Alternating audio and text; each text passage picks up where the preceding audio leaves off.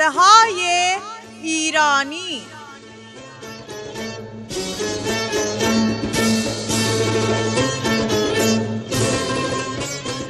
قصه های ایرانی پادکستی است که توسط کتابخانه مه تهیه می شود. این قصه از کتاب قصه های کوچه نوشته احمد شاملو انتخاب شده است. این قصه پیندوز و شاه عباس شبی از شبها که شاه عباس با لباس درویشی تو کوچه پس کوچه های اصفهان پرسه می‌زد و در محله قدیمی از درز تخته های دکهی نوری به چشمش خورد. آهسته رفت پیش. چشم به شکاف تخته ها گذاشت و مردی رو دید که بر کف دکه لمیده. سفره تمیز در برابر خودش پهن کرده و نان و کباب و شرابی چیده. نم نمک لبی تر می کند و نرم نرمک آواز می خونه. اسای درویشی را به در کوبید و هویی کشید. صاحب دکه در جوابش حقی گفت. در رو باز کرد و او را به درون خان نان و کبابی براش گذاشت و به ترنم سرخوشانه خودش مشغول شد.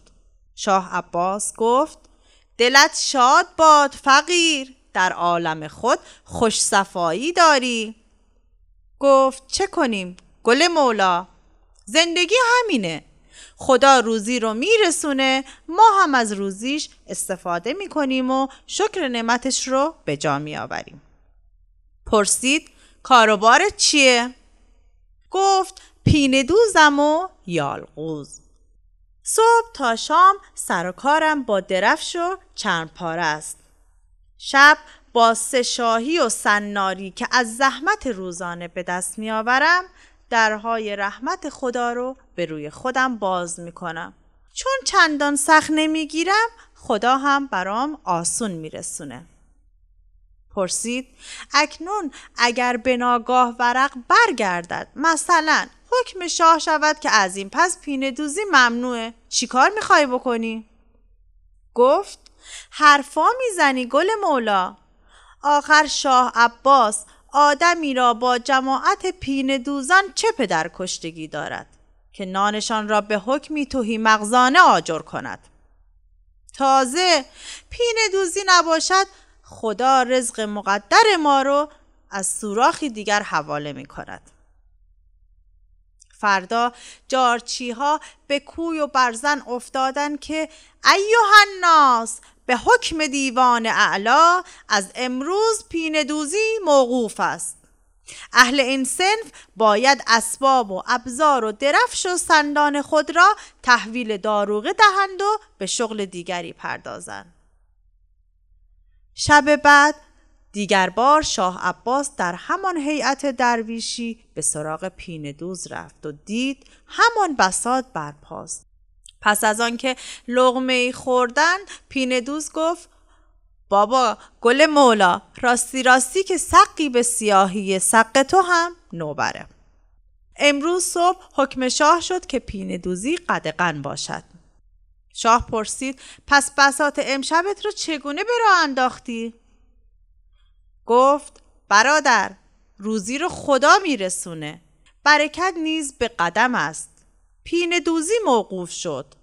جلوی کاروان سرای بزرگ بسات پالاندوزی را علم کردیم.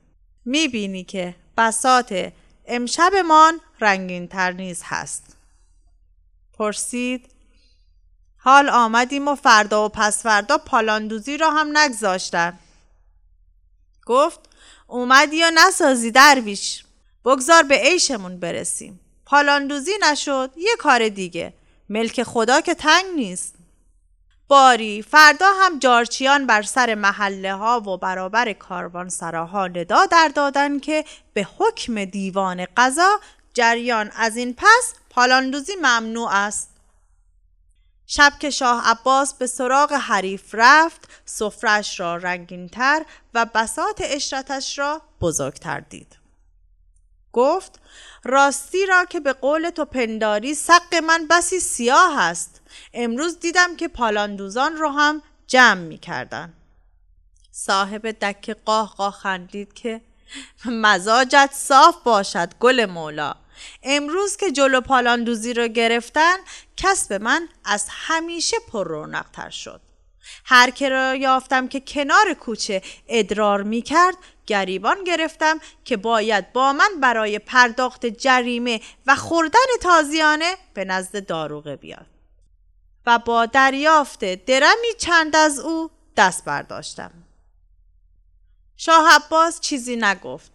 اما روز دیگر کسانی را به سراسر شهر فرستاد که هر جا کسی را بدین نشان و بدان نشان یافتن به دربار شاهی بیاورند و به شغل جلادی بگمارند تا شامگان معطل نگه دارند و آنگاه به حال خود رها کنند. همین که ساعتی از شب گذشت شاه مانند شبهای پیش خود را به دکه پینه دوز رساند و در کمال شگفتی سفره او را گسترده یافت. با مرغ و ماهی و کباب و شرابی به وفور. چون حال و حکایت آن روزش را پرسید گفت امروز وضع غریبی پیش آمد. مرا از میدان شاه به قاپو کشیدن که از این ساعت به منصب جلادی مخصوص مفتخر شده ای. جامعی سرخ بر من پوشاندند و شمشیری آب دیده در کفم نهادند و تا شامگاه گوش به فرمان به کنجی نشاندند تا ساعتی پیش از اینکه رخصت رفتنم دادند شاه پرسید چنین که می‌گویی امروز تو را روزی مقدر نبوده. پس این بسات هر شب از کجا فراهم شده؟ پینه دوز گفت ای برادر این چه سالیه پیداست که راه را کج کردم و آن تیغه گرانبها را نزد شمشیرگری به گرو نهادم. شاه گفت ای فقان اگر تو را فردا به قطع گردن مجرمی فرمان دهند جان را بس ارزان از کف داده ای. گفت درویش دم را غنیمت شمار. فردا ساعتی از روز نگذشته بود که از تالار شاه فریاد جلاد جلاد برخاست. حاجب پیش دوید و او را با خود به تالار تخت کشید که مردی را آنجا به قل و زنجیر گران بر سفره چرمین نشانده بودند. همین که چشم شاه عباس به دو افتاد چون شیری قرید که بزن گردن این نابکار را.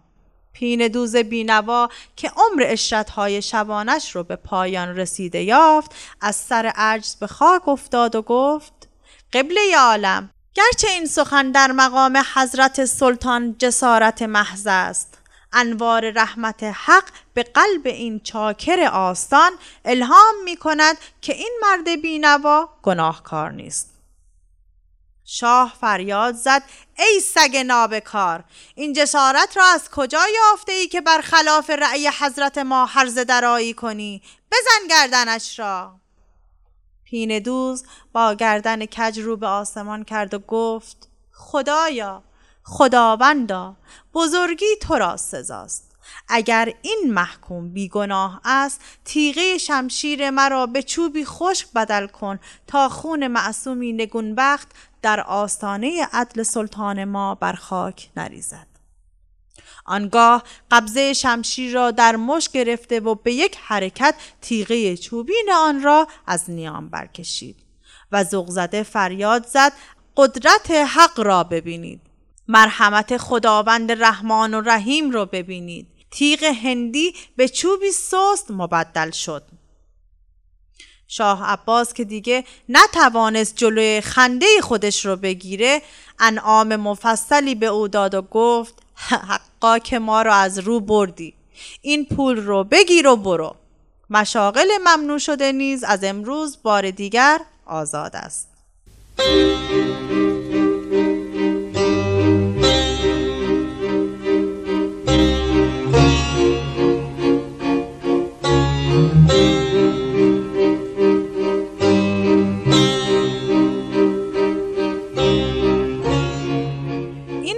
پادکست را من اکرم یزدی به همراه محسن سعادت تهیه کردیم.